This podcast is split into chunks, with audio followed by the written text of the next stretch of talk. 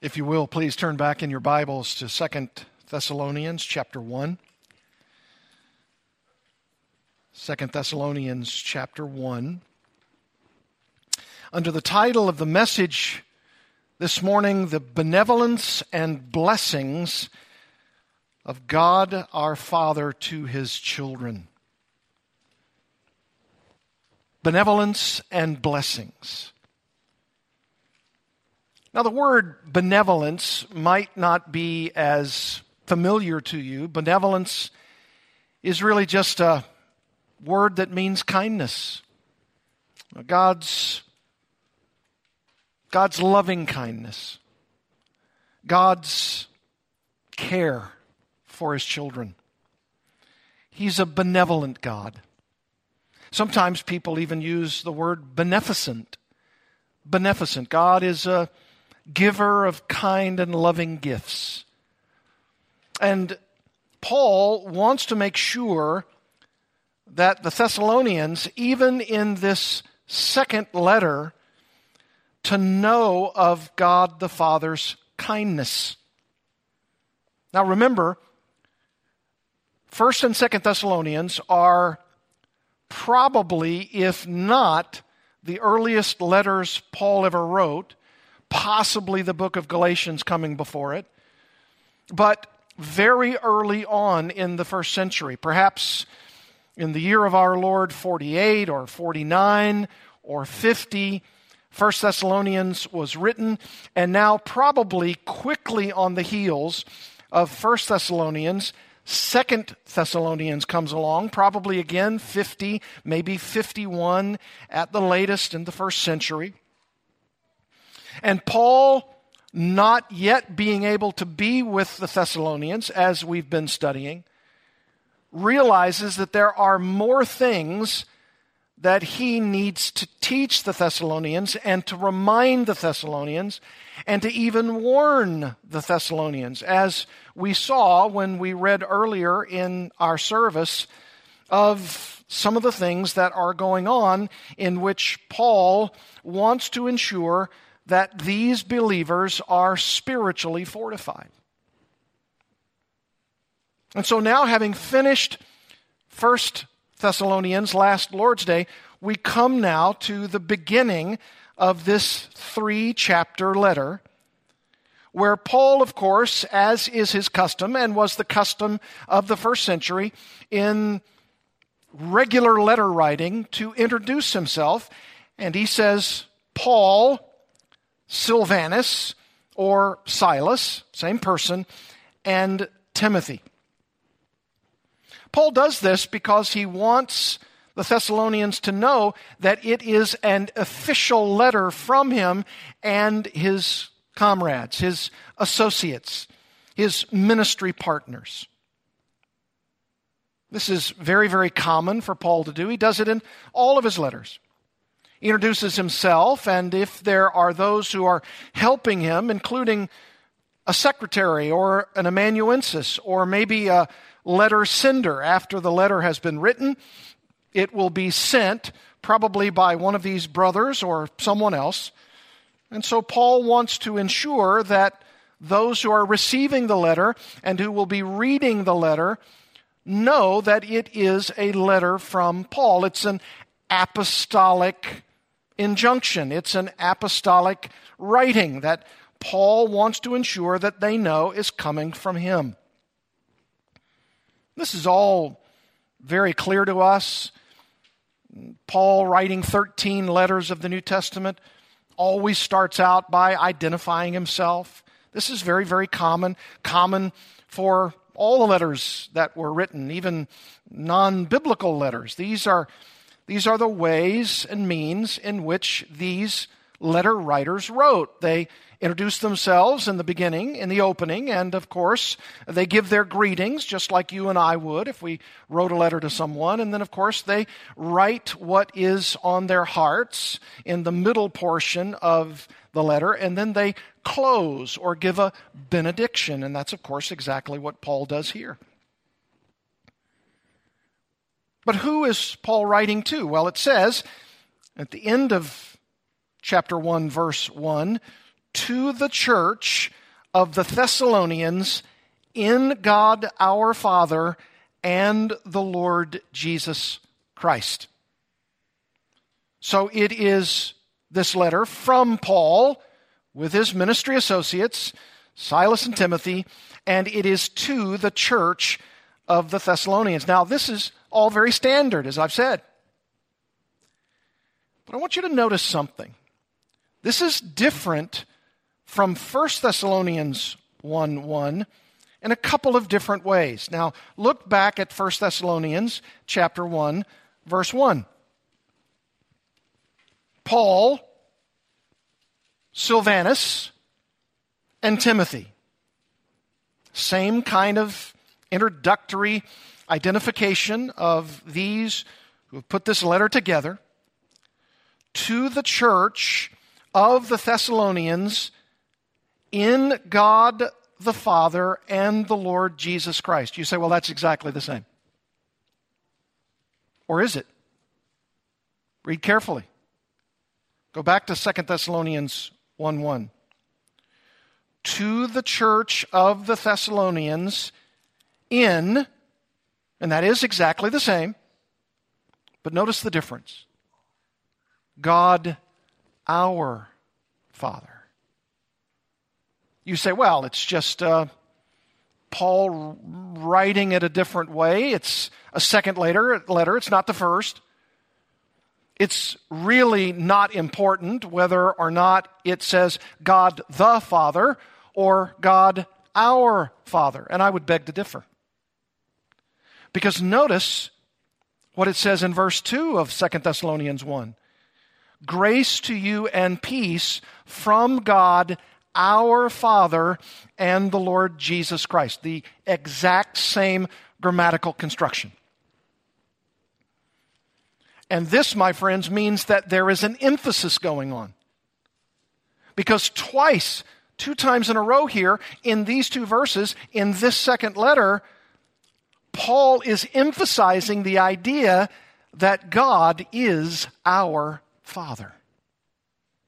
Now, it's not to say that in 1 Thessalonians chapter 1 verse 1 to the church of the Thessalonians in God the Father is to de emphasize that He is our Father.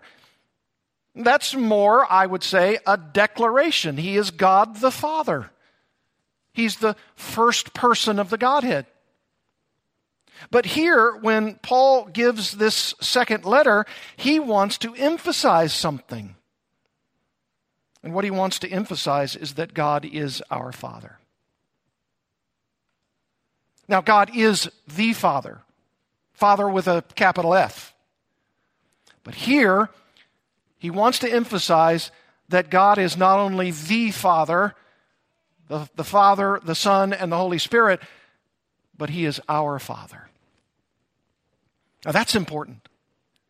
And you see what happens when we read sometimes and we read so quickly that we don't always see the nuancing that's going on?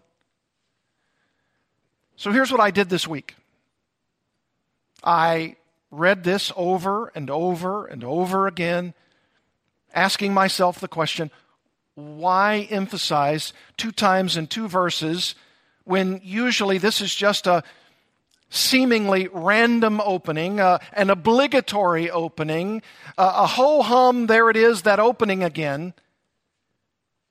Paul wants to emphasize something. He wants to emphasize not only the fatherhood of God, but the fatherhood of God for children of God, sons and daughters of God. He wants us to know that God is our Father. And he wants particularly the Thessalonians to know that God is their Father because of what they're going through. Do you see three key words as you go on and read, and as we read earlier in our scripture reading this great letter? Does not Paul say in verse 4 Therefore, we ourselves boast about you in the churches of God for your steadfastness and faith. And notice this in all your persecutions and in the afflictions that you are enduring. And then the very next verse, verse 5, this is evidence of the righteous judgment of God, that you may be considered worthy of the kingdom of God, for which you are also what? Suffering. You see those three key words there? Persecutions, verse 4, afflictions, verse 4, and suffering, verse 5. I think it is no wonder that Paul wants to emphasize God as our Father to these beloved Thessalonian children of God because of what they're going through. They are being persecuted for their faith. They are experiencing great afflictions, which Paul says you are enduring and he says, You are also suffering for the kingdom of God. Now, my dear friends, even if you and I are not saying that we are experiencing grand persecutions, much affliction, and the suffering of what it means to be worthy of the kingdom of God, you and I still have challenges in our life, don't we? We still have challenges. It may not be that you and I have a knife to our throat. It may not be that you and I are undergoing immense affliction for our faith. It may not even be that you and I are suffering at some great length so that we might be considered worthy of the kingdom of God. It might be none of those things in our present experience. It might be some for some of you. It might be not much for most of us. And it could be hardly any of these things for all of us. But for these people, for these believers, they're going through it. They are really going through it. They're being persecuted. They're, they're afflicted. They're, they're suffering. And, and when they are, don't you think that Paul would then want to say to them, and please do not forget that God is your heavenly Father? that God, your Heavenly Father, knows what your needs are. He knows about this suffering. He knows about the persecution. He knows all about the afflictions. And you must know that you are the church of the Thessalonians in God our Father. And by the way, I know that you might think I'm a real particular kind of guy, and I guess in some ways it is, especially when it comes to Scripture. But that little preposition there, in God our Father, in, do you know what Paul is saying by that? It's glorious truth. Here's what he's saying that you and I, and these Thessalonians particularly, because of what they're going through, are in vital union with God, their heavenly Father. Vital union. They're in Him, and He is in them. What a, what a grand truth, my friends. We are in God. And, and not only in God the Father, he says to the church of the Thessalonians, in God our Father and the Lord Jesus Christ.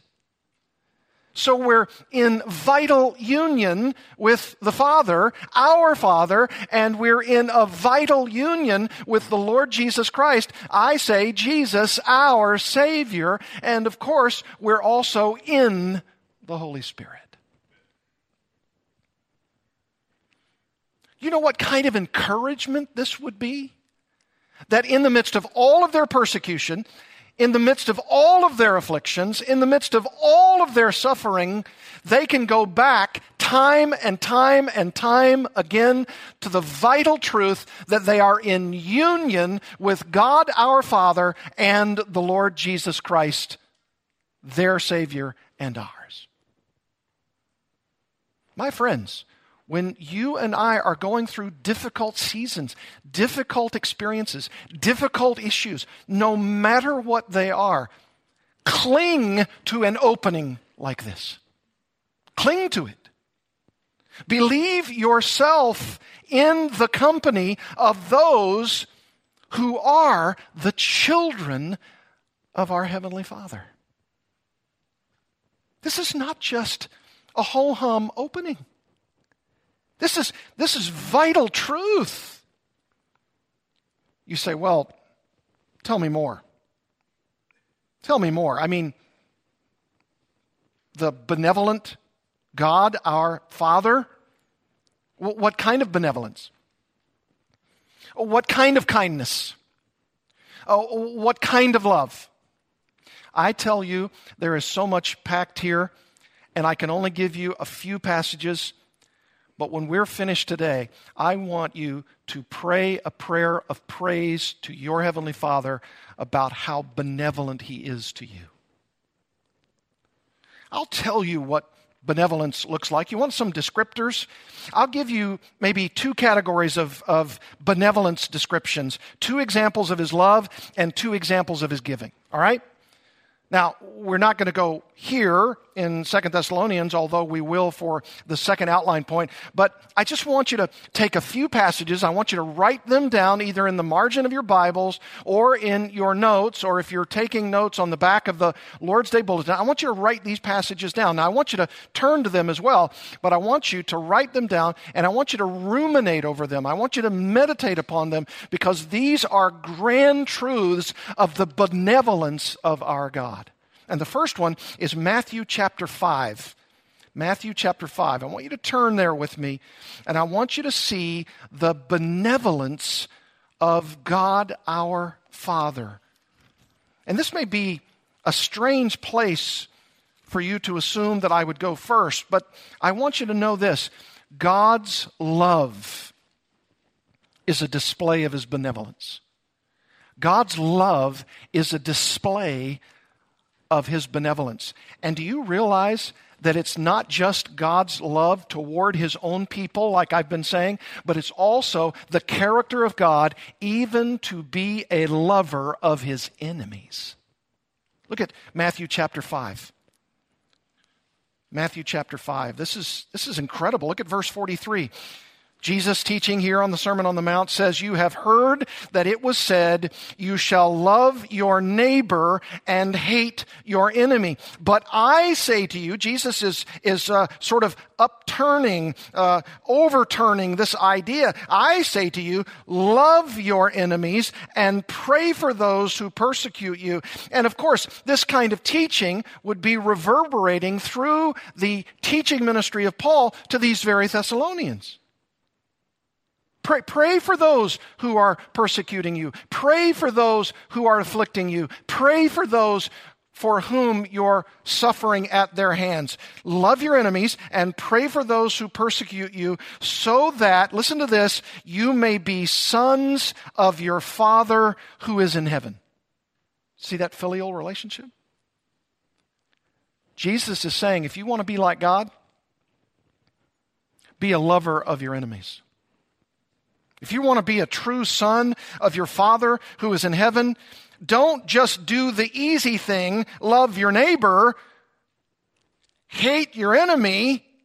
Do the hard thing, love your neighbor and love your enemy. How does our Father model this? For he makes his sun, that is the sun, the sunrise, he makes the sun rise on the evil and on the good. Do you see how benevolent he is? And he sends rain on the just and the unjust. Now, there's no split in the cosmos. There's no split in the rain where only the just and the righteous get the rain uh, for their crops and uh, the unrighteous don't. He says, no. Our Father sends rain on the just and the unjust. Jesus goes on to say in verse 46 For if you love those who love you, what reward do you have? He says, What credit is there if you turn around and love the people who love you? That's easy, he's saying. Do not even the tax collectors do the same? And if you greet only your brothers, what more are you doing than others? Do not even the Gentiles do the same? The pagans, the unbelievers? And then verse 48 You therefore must be perfect as your heavenly Father is perfect. So, if you are the kind of person who wants to know what kind of benevolence is our God? What, what kind of attribute is it? Uh, what, what kind of, of expression is it? I tell you, He loves His enemies. He's even kind to those who spit in His face. That's a benevolent God, my friends. That's a loving, caring God to give rain for the just and the unjust. So be a lover of your enemies, and you will be benevolent like God. Here's, here's yet another example. Look over in 1 John, 1 John chapter 4. 1 John chapter 4. Here's, here's another kind of loving, and it's God's love for his own children, his redeemed, his saints. He doesn't just love his enemies, but he also loves his children with an everlasting love. Why? Because God is love. This is that famous statement. Look at 1 John 4, beginning in verse 7. Beloved, let us love one another, for love is from God, and whoever loves has been born of God and knows God. Anyone who does not love does not know God, because God is what? Love. Now, it's not true in the reverse love is God. That wouldn't be true. But it is true to say this God is love. In this, the love of God was made manifest among us how did, how did God manifest the showing of his love among us? That God sent his only Son into the world so that we might live through him. My friends, do you want to see the most grand expression of his love? I mean, it's one thing for God to express his love by allowing the rains and the seasons to fall on the just and the unjust. And that is an expression of his love. And it's also an expression of love toward his enemies, these unjust people of our world. But this is the most grand kind of love. Why? Because he gave up his own son in this, the love of God was made manifest among us, that God sent his only Son into the world so that we might live through him. Notice that so that statement. For the purpose of his sending his only Son into, the world, that we might live. That we might live through him. Verse 10, in this is love, not that we have loved God, but that he loved us. And here it is again, and sent his son to be the propitiation, the satisfaction for our sins. He had an answer to our sin problem. And the answer to our sin problem is to send his only son into the world to be the satisfaction of the sin problem for everyone who would ever believe. Verse 11, Beloved, if God so loved us, we also ought to love one another. No one has ever seen God. If we love one another, God abides in us, and his love is perfected in us. You want to see the love of God? See the love of God in Christ as you and I are continually being perfected in love. That's a benevolent God. That's a loving, gracious God who would give up his own son in sacrificial love so that you and I might be perfected in love. This is a, this is a grand design.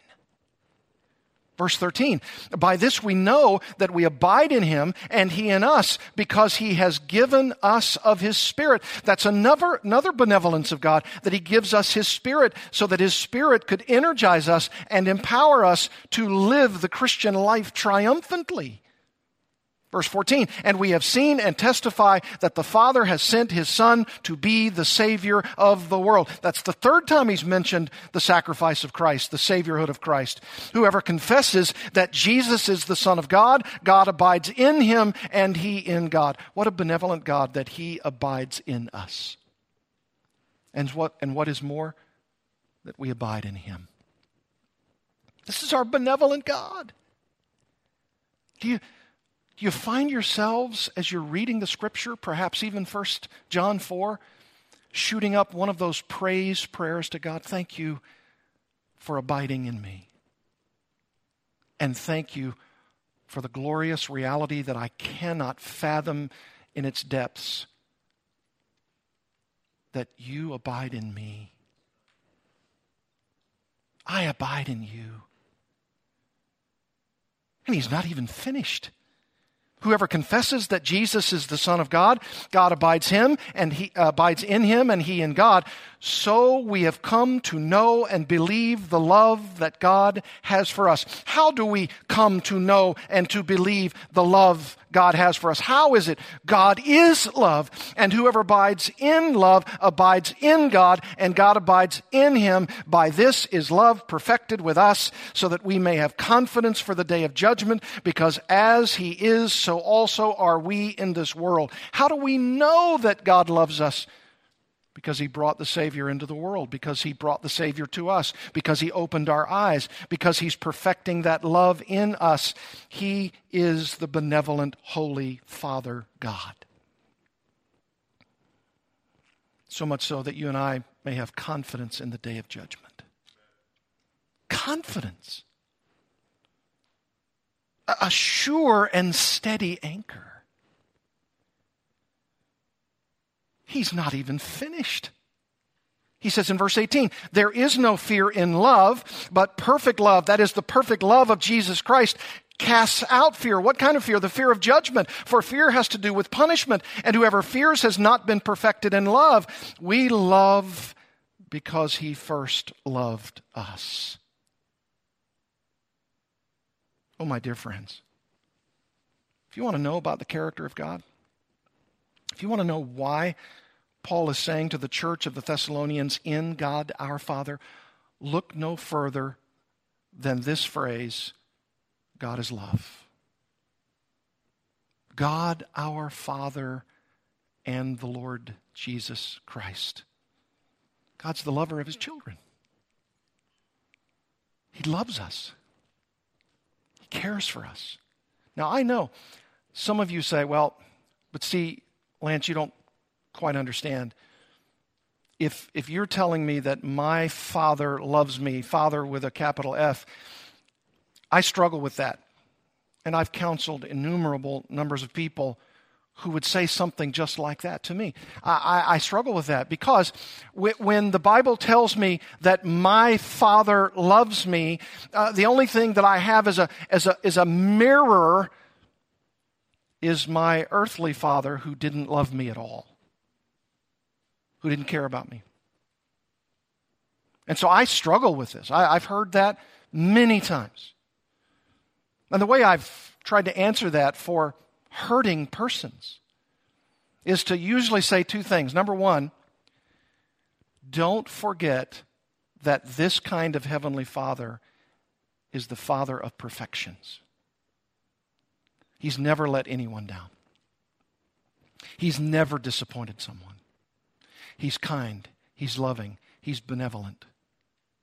He's, he's everything that all human fathers are not.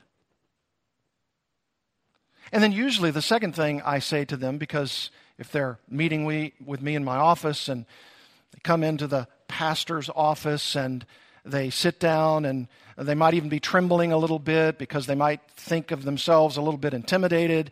And then they talk about this terrible relationship with their father.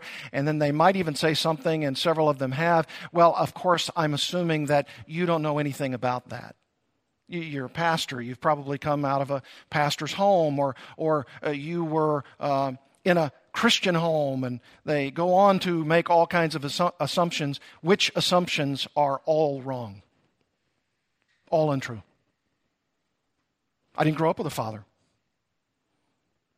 My parents were divorced when I was four years old. I didn't meet him again until I was 44 years old. Didn't grow up with a father. Didn't grow up with, with a male figure. And all of the people who were in my mother's life as a male figure were not who they needed to be, I can assure you.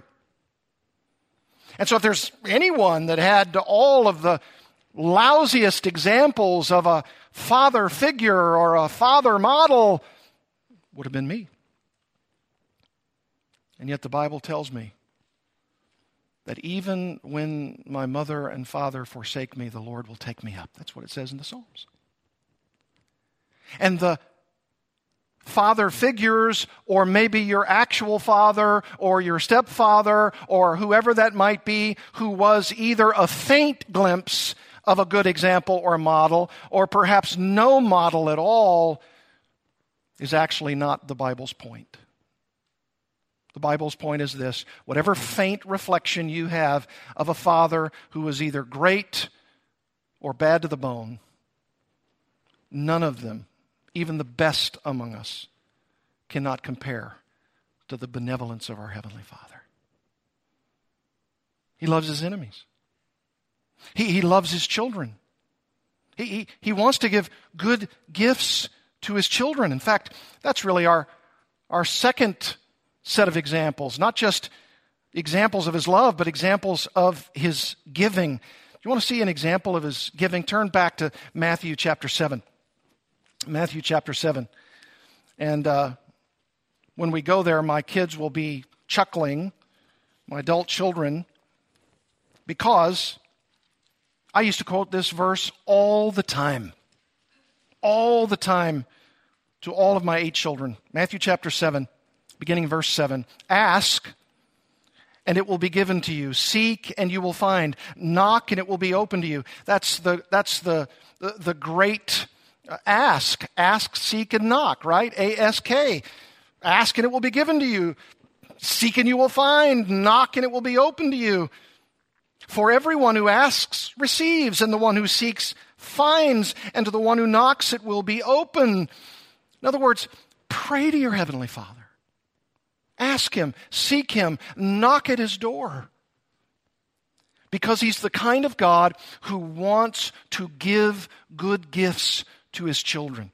And then notice the illustration here in verse 9 of Matthew 7. Or, Jesus says, which one of you, if his son, presumably, of course, talking about a father, if his son, the son of that father, if his son asks him for bread, will give him a stone? I mean, it's a legitimate request. Father, I am your son. Would you please give me some bread? And the father returns the request with a stone? A hard stone that would break your teeth if you tried to eat it? Come on.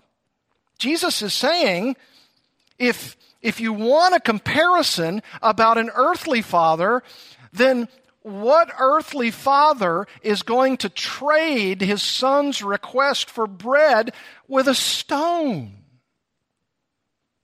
And if you want a comparison, if your heavenly father is asking, is, is being asked, is being sought, is having his door knocked on, what will he do? He'll answer. Now, of course, not in an unqualified way. He'll answer according to his will. He'll answer according to his purpose. He'll answer according to what he knows is right. And that's often at some level in which you and I don't know what is right. And perhaps sometimes we're asking and seeking and knocking for things that we shouldn't have because we have a limited wisdom and a limited vision. But if those things are God's will, of course, he's so benevolent, he'll give us what we ask. Of course. Jesus doesn't stop. He says in verse 10, or if he, that same son, asks his father for a fish, will he give him a serpent? I mean, he's using these grotesque examples bread, stone, fish, serpent. Come on. If you then, you, earthly fathers who are evil, we're, we're all sinful and wicked, if you know how to give good gifts to your children, how much more will your Father who is in heaven give good things to those who ask him? And boy, we'd be driving down the road, and my eight kids, and usually sort of either Sunday lunch or Sunday dinner if we're not with somebody, and we're driving down the road, and I know exactly what my kids are thinking. There's a Wendy's right there. There's a fast food right there. Or there's my favorite restaurant right there. And I can anticipate what they're thinking. And as we're driving, and my wife is there in the passenger seat, and we're driving along, and I might even hear one of the kids in the back saying, Daddy, Daddy. And my wife is anticipating the same thing, and she says, You know, we've got food at home. That, that was her standard line. The Proverbs 31 woman, we don't need to spend money on that because we've got some bread and some meat at home and I, I can make that and, and we'll all be good. And my kids are saying, Oh, but I can taste that Wendy's. And as soon as we got to that, that driveway, I would turn left right into that Wendy's almost every time. And she'd say, Lance, we've got food at home. And my answer would be, but does not a father know how to give good gifts to his children? And there we were, dad and the whole crew, utterly satisfied. This is, this is our benevolent God. If we ask or seek or knock for the things that He knows are good for us, and Wendy's is absolutely good for you, then He is benevolent toward us because He loves us and He loves to give us good gifts. And not only that example, but how about James chapter 1? James chapter 1. Do you want to do you want to know where every good gift comes from? James chapter 1 verse 17. After James has made it clear that God tempts no one. He doesn't solicit anyone to do evil. He tempts no man. He cannot be charged with any such thing. He says, I'll show you the opposite. Verse 17 Every good gift and every perfect gift is from above, from our benevolent God. Coming down from the Father of lights, with whom there is no variation or shadow due to change. Our Father of lights. He brightens my day. He gives me light for the darkness. He provides the answers. He loves us and He gives us every good thing and every perfect gift. I tell you, these, just these two descriptions alone God as love, God is love, God as love, and God as giver of good gifts th- those are enough. But do you know the Bible doesn't stop there? I wish we had more time to be able to say, what, what else can you tell me about this God, our Father? What else can you tell me about him? Well, he's kind, he's gracious, he's loving, he's omniscient, omnipotent. He, he, he will he will stop at nothing to effectuate his plan and his purpose. And for us as his children will be the plan and the purpose that will always be perfect for us, even if we don't always see it, even if we don't always know it, and even if we don't always assume that we like it. Trust his plan, know his heart. And here's his heart He's a benevolent God. In fact, he's God our Father. And he proved it because we're in not only God our Father, but we're in the Lord Jesus Christ. We're in Him too. We're, we're in Him in the sense that He died for us. And because He died for us, we are in Him, which is the ark of safety. No, no disease, no, no sickness, no, no trouble, no persecution, no affliction, no storm, no suffering will ever separate us from the love of God in Christ Jesus our Lord. You see, there's a lot in this sentence, isn't there? There's a lot here. And we're not done. It's not only the benevolence of God to his children, it's also the blessings. Look at verse 2. Verse 2. You say, Oh, I've read this a thousand times. Grace to you and peace from God our Father and the Lord Jesus Christ. Well, there it is again God our Father and the Lord Jesus Christ. There it is. And now it's attached not just to the benevolence of the character of God, but also what he dispenses to his children. And what, is, what does he dispense to his children? Grace and peace. Grace and peace.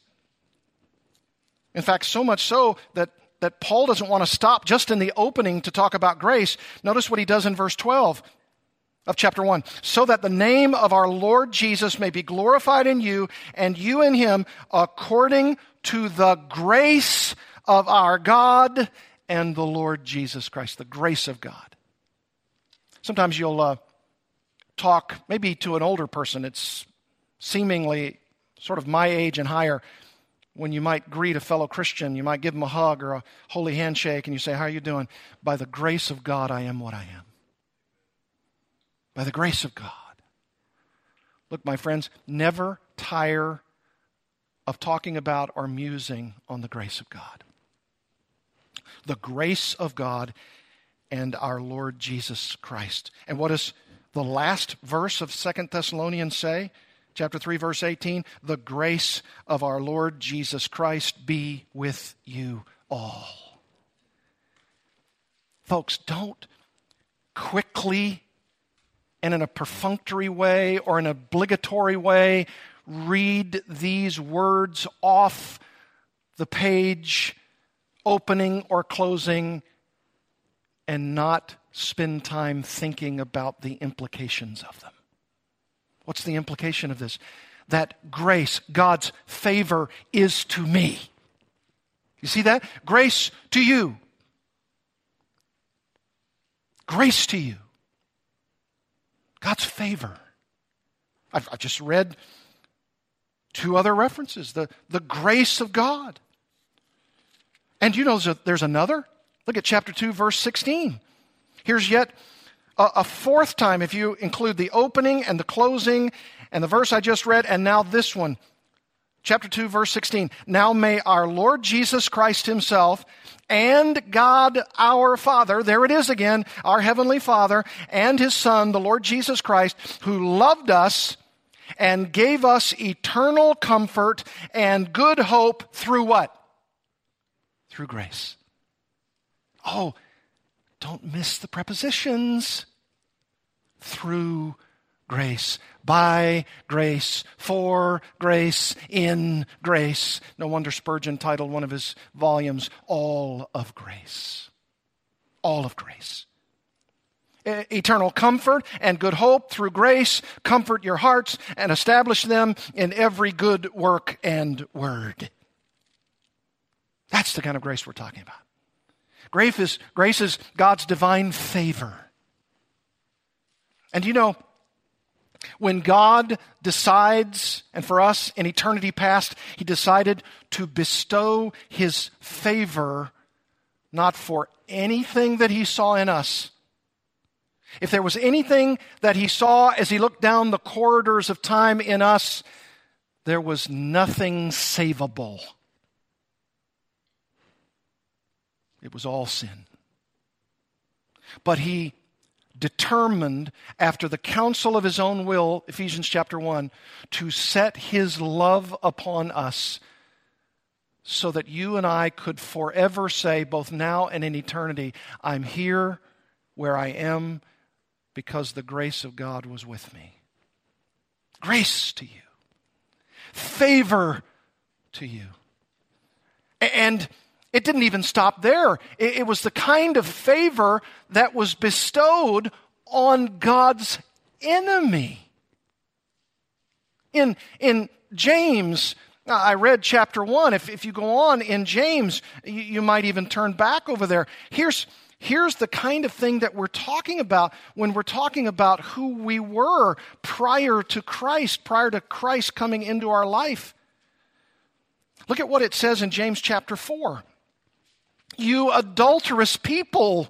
James 4 4. Do you not know that friendship with the world is enmity with God? Hostility with God. Therefore, whoever wishes to be a friend of the world makes himself an enemy of God. And that's what we were. Coming right out of the womb, we were God's enemy, and we continued to perfect the art of being God's enemy every moment that we lived. And regardless of whether or not you were seven or 17 or 70, when you came to Christ, all of that was a life lived in hostility with God. And yet, though, because he loves his enemies, even while Christ was our enemy, he died for us so that we could become not continually hostile to God, but a friend. Isn't that what it says here? It says, or do you suppose it is to no purpose that Scripture says he yearns jealously over the Spirit that he has made to dwell in us, but he gives more grace? There it is grace. God's manifold grace, his favor. Therefore, it says, God opposes the proud, but gives grace to the humble. You say, Well, I, but I wasn't humble. Yes, but God humbled you. He humbled me. He, he humbled me by showing me who I really was. He, he turned on the lights, as it were. And I saw the despicability of my life, the onerousness of the stench of my soul. And what did I do? Well, by His grace, verse 8 draw near to God, and He will draw near to you. Cleanse your hands, you sinners, and purify your hearts, you double minded. Be wretched and mourn and weep. Let your laughter be turned to mourning and your joy to gloom. Why? Because I need to go through the process of humbling myself. No wonder he says in verse 10, humble yourselves before the Lord, and he will what? He'll exalt you. He'll lift you up.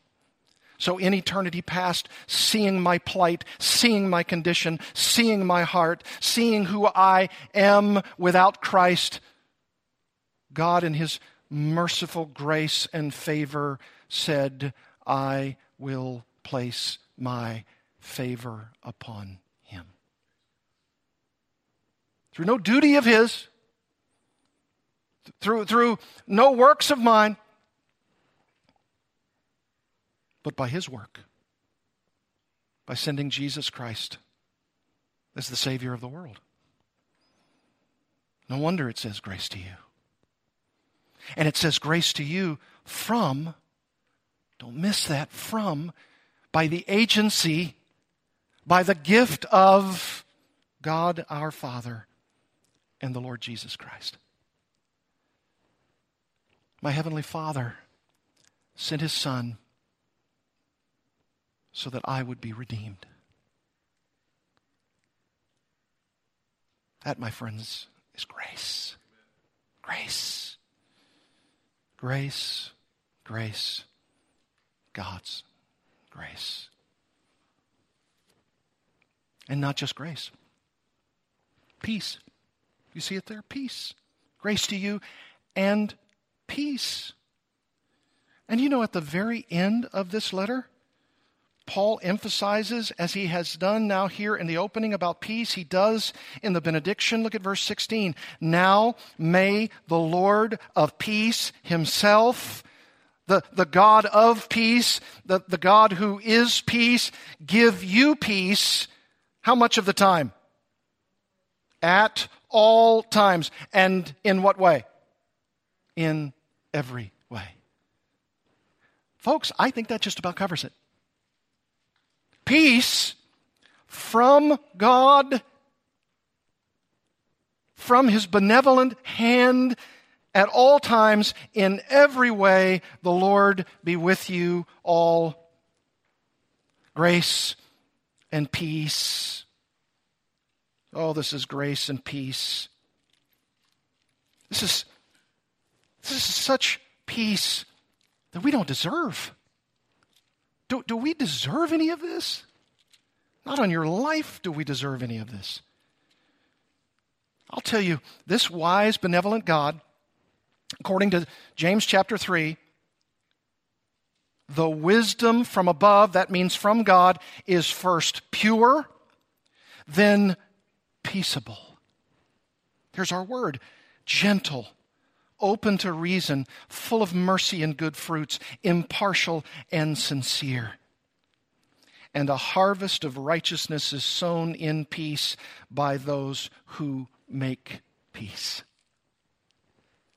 You see, in order for any of us to live in peace and have peace and confer peace on others, we have to have been given peace ourselves. We, we have to be given that which we could not do in and of ourselves. It has to be given to us. And it is given to us. And it is given to us in such an abundance by a benevolent God. We'll close with this Titus chapter 3. You must turn there. This is, this is what I might call the combination of benevolence, this loving and kind God, and his blessings, grace and peace in one passage. So wonderful. In fact, a couple of passages. Chapter 2, verse 11. Chapter 2, verse 11 of Titus. For the grace of God has appeared, bringing salvation for all people. That's all people who are saved. Training us. This is what grace does, my friends. Training us sort of poking us, prodding us, working in us to renounce ungodliness and worldly passions and to live self controlled, upright, godly lives in the present age, waiting for our blessed hope, the, the appearing of the glory of our great God and Savior, Jesus Christ, who did what? Verse 14, who gave himself for us to redeem us from all lawlessness and to purify for himself a people for his own possession who are zealous for good, works, for good works. You see what he takes away from us? Ungodliness, worldly passions, living self controlled, upright, godly lives, being purified because we want to be zealous for good works. And then you want to see the benevolence of our God, our Heavenly Father, and the Lord Jesus Christ. Look at chapter 3, verse 4. But when the goodness and loving kindness of our God and Savior appeared, He did what? He saved us. He, he saved me. He delivered me from my sins. He saved us. Not because of works done by us in righteousness, but according to his own mercy, his grace. And how did he do that? By the washing of regeneration and renewal of the Holy Spirit, whom he, the Father, poured out on us richly through Jesus Christ our Savior so that being justified by his grace, there's grace, we might become heirs according to the hope of eternal life. Oh, my dear friends, if you're a Christian, don't ever for one minute, and then when you do, confess it, that God is altogether benevolent.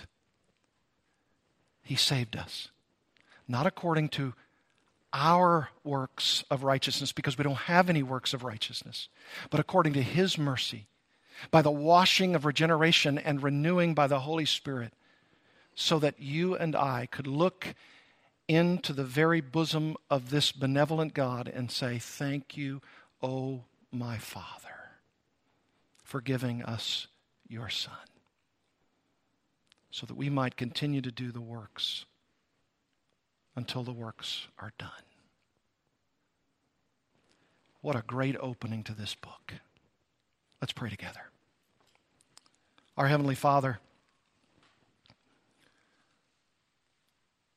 this benevolence, this lover of enemies and his children, and the giver of good gifts, perfect gifts, and the one who bestows grace, favor, and peace to the undeserving. No wonder the Thessalonians who are persecuted and afflicted and suffering can gain much encouragement from the pen of Paul. Thank you for his teaching ministry. Thank you for his teaching ministry in our lives. Thank you for an opening that we might have read a thousand times without breaking it up and tearing it apart and analyzing it word by word so gloriously because we see the truth of what grace and peace are blessings upon our souls from this benevolent, beneficent God.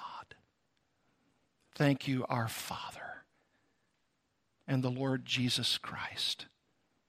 Oh, I pray that if, if there's someone here who does not know the Lord Jesus Christ, that you would come to know him, even today, by crying out to him for such grace and peace. You don't want to be his enemy. You don't want hostility with God. You want to draw near to him so that he would draw near to you. You would want to cleanse your hands, you filthy sinner. You, you would want to, to see by the washing of regeneration and renewing of the Holy Spirit your heart cleansed so that you might be his son or daughter. Thank you, Lord Jesus Christ. Thank you, Heavenly Father. Thank you, Holy Spirit, for granting us new life in Christ. May we continue to seek to be faithful for the glory of our great God and Savior, Jesus Christ, in whose name we pray. Amen.